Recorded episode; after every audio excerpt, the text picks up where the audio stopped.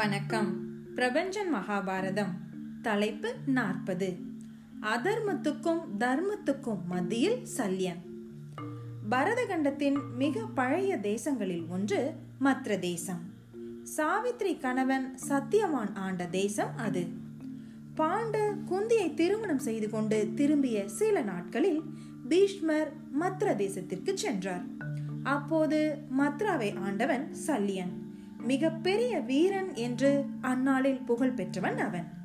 பீஷ்மரை எதிர்கொண்டு அழைத்து பூஜித்த சல்யன், நான் தங்களுக்கு என்ன காரியம் அல்லது என்ன பணிவிடை செய்யக்கூடும் என்றான்.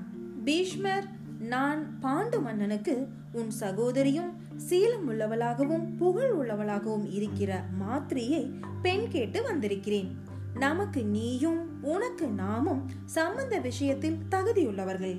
என்னை முறைப்படி அங்கீகரிக்கும்படி வேண்டுகிறேன் என்றார். பீஷ்மர் அவர் தகுதிக்கேற்ப பேசினார். சல்லியன், எனக்கு உம்மை விடவும் மேலான சம்பந்தி யார் இருக்க முடியும்? என் குல வழக்கப்படி பொன் பொருள் மற்றும் பசுக்களை பெற்றுக்கொண்டே பெண்களை கொடுப்போம் என்று பதில் சொன்னான். இது ஆர்ஷம் என்கிற விவாக முறை. அந்த காலத்தில் மத்ர தேசத்தில் இவ்வகை திருமண முறை வழக்கத்தில் இருந்துள்ளது. மத்ர தேசம் என்பது இன்றைய பஞ்சாபை சேர்ந்த பகுதி. பீஷ்மர் கொண்டு சென்ற பொற்கட்டிகள், ரத்தினங்கள் மற்றும் நாணயங்களையும் சல்யனுக்கு தந்து மாத்ரியை பெற்றுக்கொண்டு குரு தேசம் திரும்பி பாண்டுவுக்கு திருமணம் செய்து வைத்தார். சல்யன் இப்படியாகத்தான் மகாபாரதத்தில் அறிமுகம் பெறுகிறான். இரண்டாவதாக சல்யன் திரௌபதியின் சுயம்பரத்தில் கலந்து கொண்டவனாக காணப்படுகிறான்.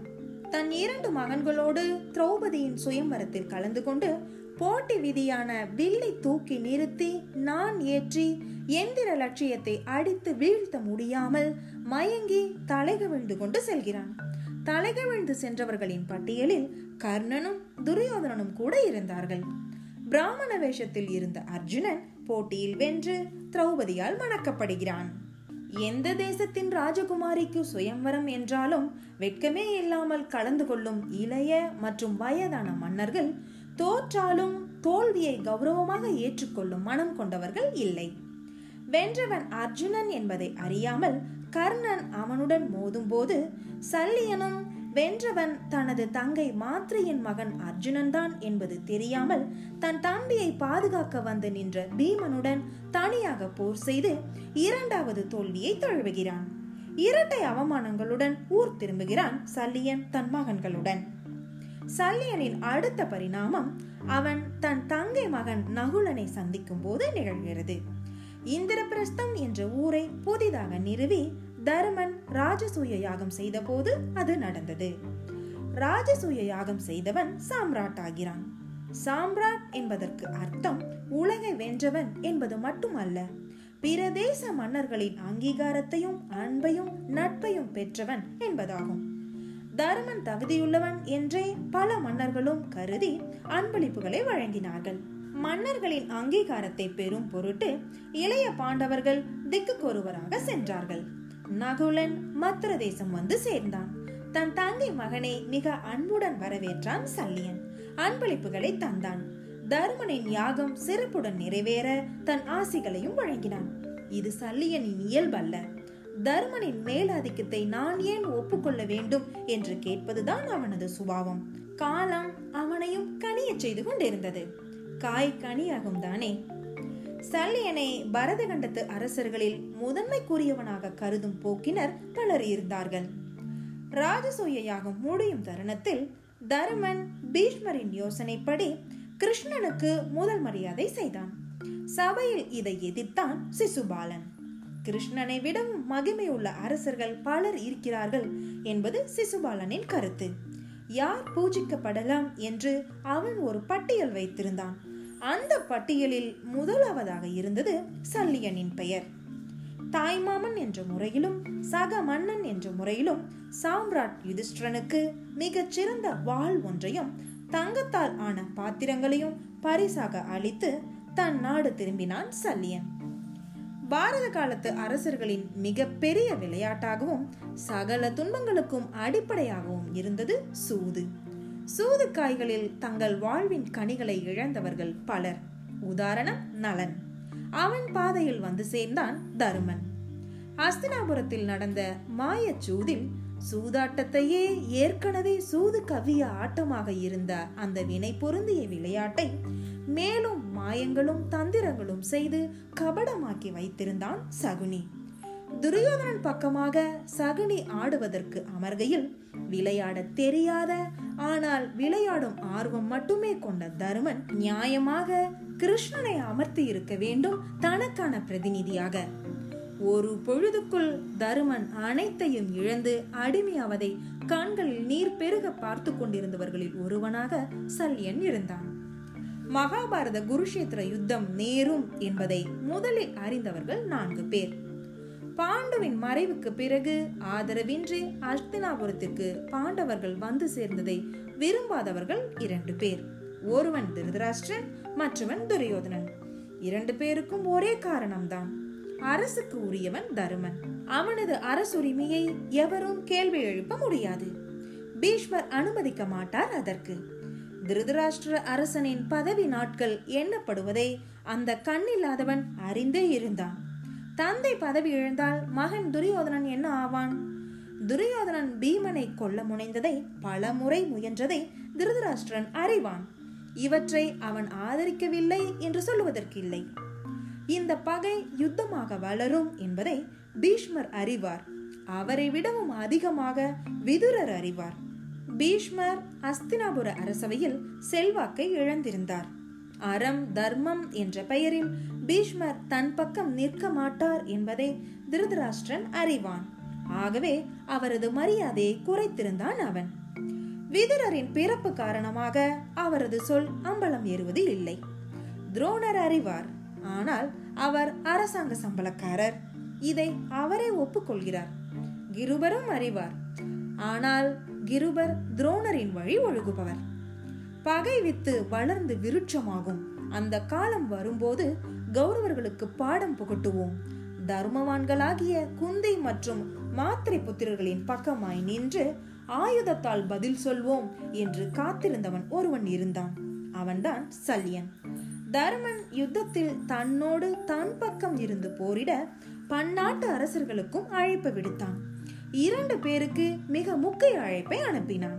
முதலில் தாய்மாமன் சல்லியனுக்கு, அடுத்தவன் சம்பந்தி விராடன். அழைப்பு வந்ததும் உடனடியாக தன் மாபெரும் படையோடு புறப்பட்டான் சல்யன். பாண்டவர்களுக்கு சூதாட்ட சபையில் நேர்ந்த அவமானம், காடுகளில் அவர்கள் பட்ட துன்பம், இவையெல்லாம் சல்லியனின் நினைவுக்கு வந்தன. எல்லாவற்றுக்கும் கணக்கு தீர்க்க அவன் மனதளவில் தயாரானான். அவனது படை ஒன்றரை யோசனை தூரம் நீண்டிருந்தது என்கிறது மகாபாரதம். சுமார் பதினைந்து கல் தூரம் என்று எடுத்துக்கொள்ளலாம். தன் படை வீரர்கள் வெயில், பசி மற்றும் தாகத்தால் சோர்வடைந்து விடக்கூடாது என்று கவலைப்பட்டான் அவன். மகிழ்ச்சி தரும் விதமாக பல பல இடங்களில் சல்லியனுக்கும் அவனது படை வீரர்களுக்கும் அருமையான உணவு வழங்கப்பட்டிருந்தது. ஓடைகள் மற்றும் தண்ணீர் பந்தல்கள் அவர்களின் தாகத்தை போக்கின.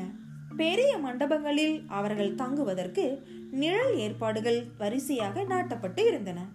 இயற்கையாகவும் அமைந்த மர நிழல்கள் சல்யனுக்கு மிகுந்த திருப்தியை தந்தன.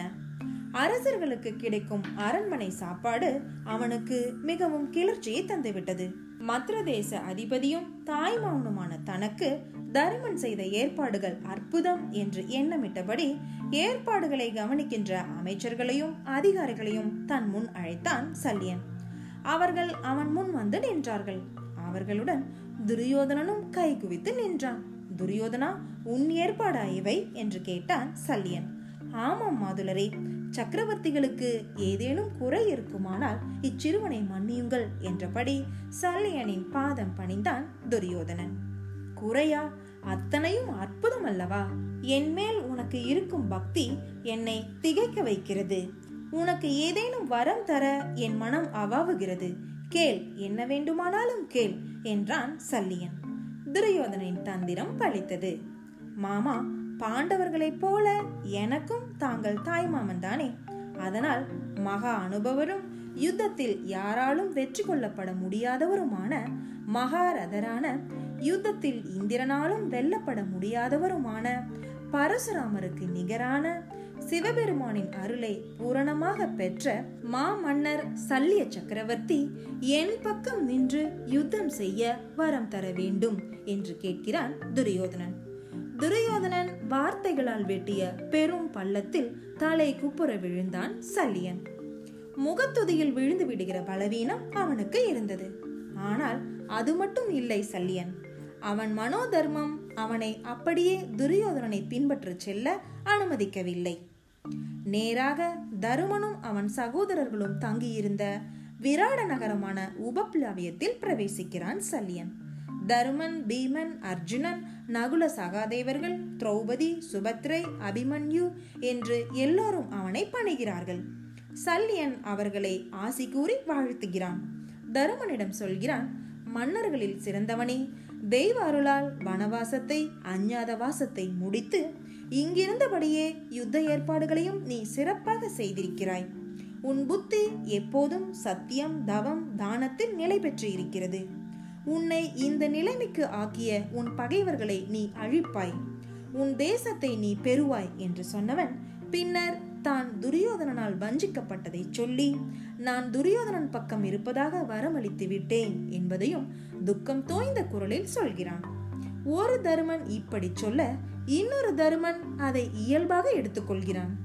நீர் மனம் மகிழ்ந்து துரியோதனனுக்கு வரமளித்தது சரிதான், அவ்வாறே செய்யுங்கள், அதுதான் முறை என்ற தருமன் அடுத்து ஒரு வீரன் சொல்லக்கூடாத, மற்றொரு வீரனிடம் சொல்லக்கூடாத, யுத்த தர்மம் அல்லாத ஒரு கோரிக்கையை சல்லியனிடம் வைக்கிறான். மாதுளரே, நீர் கிருஷ்ண வாசுதேவருக்கு நிகரானவர். அர்ஜுனனுக்கு கிருஷ்ணன் சாரத்தியம் செய்ய இருப்பது போல நீர் கர்ணனுக்கு சாரத்தியம் செய்ய போவதை என்னால் உணர முடியும். அவ்வாறு கர்ணனுக்கு நீர் தேரோட்டும் போது அர்ஜுனனை காப்பாற்ற வேண்டும். எங்களுக்கே வெற்றி ஏற்படும்படி கர்ணனின் பராக்கிரமத்தை பங்கம் செய்ய வேண்டும். அவன் மனதைரியத்தை நீர் குலைக்க வேண்டும். இது என் பணிவான விண்ணப்பம் என்கிறான். சல்லியன் இந்த அதர்மத்தை செய்ய உடன்பட்டான். கர்ணனின் கர்வத்தை அடக்குவேன், அவனது பராக்கிரமத்தை அபகரிப்பேன், எளிதில் கொல்லப்படக்கூடியவனாக அவனை ஆக்கிவிடுவேன் என்று உறுதி சொன்னான் சல்லியன். அப்படியே நடந்தது. சுய மோகியும் தற்பெருமை காரணமான கர்ணன் சல்லியனிடம், என்னை அர்ஜுனன் அருகே கொண்டு போய் நிறுத்து, அவனை இன்றே நான் கொள்வேன். இந்திரன், வருணன், யமன் முதலியோர் சேர்ந்து வந்து அவனை காப்பாற்ற முயன்றாலும் அவர்கள் அனைவரையும் நான் கொள்வேன், அப்புறம் அர்ஜுனனை கொள்வேன் என்று மீண்டும் நான்காவது முறையாக கர்ணன் சொன்னபோது எரிச்சல் கொண்டு சல்லியனும் நான்காவது முறையாக பதில் சொன்னான். தெரியுமே உன் வீரம், வீராட தேசத்து மாடுபிடி சண்டையின் போது நீ அர்ஜுனனிடம் தோற்று பந்தயத்தில் ஓடுபவன் போல ஓடியதை உலகமே அறியுமே. கந்தர்வன் துரியோதனனையும் உன்னையும் கட்டி எடுத்த போது உன்னை காப்பாற்றியது அர்ஜுனன் தானே. நாக்கை வில்லாக்காதே, வார்த்தைகளை அம்புகளாக்காதே, அசல் வீரனாய் என்றைக்கு நீ மாறப்போகிறாய் என்று சொன்னவன் அழகான கதை ஒன்றையும் சொல்கிறான். எச்சில் சோற்றை உண்டு கொழுத்த காக்கை ஒன்று அன்னப்பட்சியிடம் போட்டி போட்டது. என் போல கடலை கடந்து பறக்க முடியுமா என்றது. அன்னமும் காக்கையும் பறக்க தொடங்கின. சற்று நேரத்திற்குள்ளாக சோர்ந்து போன காகம் கடலில் மயங்கி விழுந்தது. அன்னமே காக்கையை காப்பாற்றி கரை சேர்த்தது. அழகான இந்த முழு கதையையும் கர்ண பர்வத்தில் வாசகர்கள் படித்து ரசிக்கலாம். கர்ணா, நீ துரியோதனனின் எச்சிலை தின்ற காக்கை, அர்ஜுன அன்னத்திடம் போட்டி போடாதே என்று சொல்லி கர்ணனின் கௌரவ உணர்வை மங்கச் செய்தான் சல்லியன். துரியோதனனுக்கு கொடுத்த வாக்கையும் நிறைவேற்றவும் தவறவில்லை சல்லியன். யுத்தத்தின் முதல் நாளே தருமனுடன் தான் கடுமையாக போர் செய்தான். தன் தங்கை புத்திரர்கள் நகுல சகாதேவர்களுடனும் போர் செய்தான். விராட தேசத்து இளவரசர்கள் இரண்டு பேரையும் கொன்றான் சல்லியன். பீமனுடன் மோதி தோற்று போனான். அவன் பராக்கிரமம் எதையும் அவன் ஒளித்துக் கொள்ளவில்லை. தன் மனத்துக்கு வஞ்சகம் செய்யாமல் அவன் கௌரவர் பக்கத்து வீரனாகவே முழுதுமாயிருந்தான். கர்ணனின் மரணத்திற்கு பிறகு துரியோதனன் அவனை கௌரவர் சேனாதிபதியாக நியமித்தான். சல்லியன் போர் தொடர்ந்தது. மீண்டும் மீண்டும் தருமனை தேடி வந்து அவனுடனேயே போர் செய்தான். கௌரவர் தலைவனான தான் பாண்டவர் தலைவனுடன் தான் போர் செய்வது கௌரவம் என்று நினைத்திருப்பான் சல்லியன். கடைசியாக தருமனால் சல்லியன் கொல்லப்பட்டான். மகிழ்ச்சியுடன் தான் சல்லியன் இறந்திருக்க வேண்டும். இரண்டு முக்கிய மனித குறைகளை சுட்டிக்காட்டுகிறார் வியாசர். ஒன்று தற்பெருமை, இன்னொன்று முகத்துதியில் மயங்குதல். தற்பெருமை தாழ்வு மனப்பான்மையாலும் அச்சத்தாலும் ஏற்படுவது. முகத்துதிக்கு மயங்குதல் மூடத்தனத்தால் விளைவது. இந்த இரண்டுமே மனிதர்களை அழிவுக்கு கொண்டு சேர்க்கும் பாழை போன பாதைகள். இந்த இரண்டு பலவீனங்களாலும் சிதைந்தவர்கள் கர்ணனும் சல்யனும். இத்துடன் தலைப்பு நாற்பது நிறைவு பெறுகிறது. நன்றி.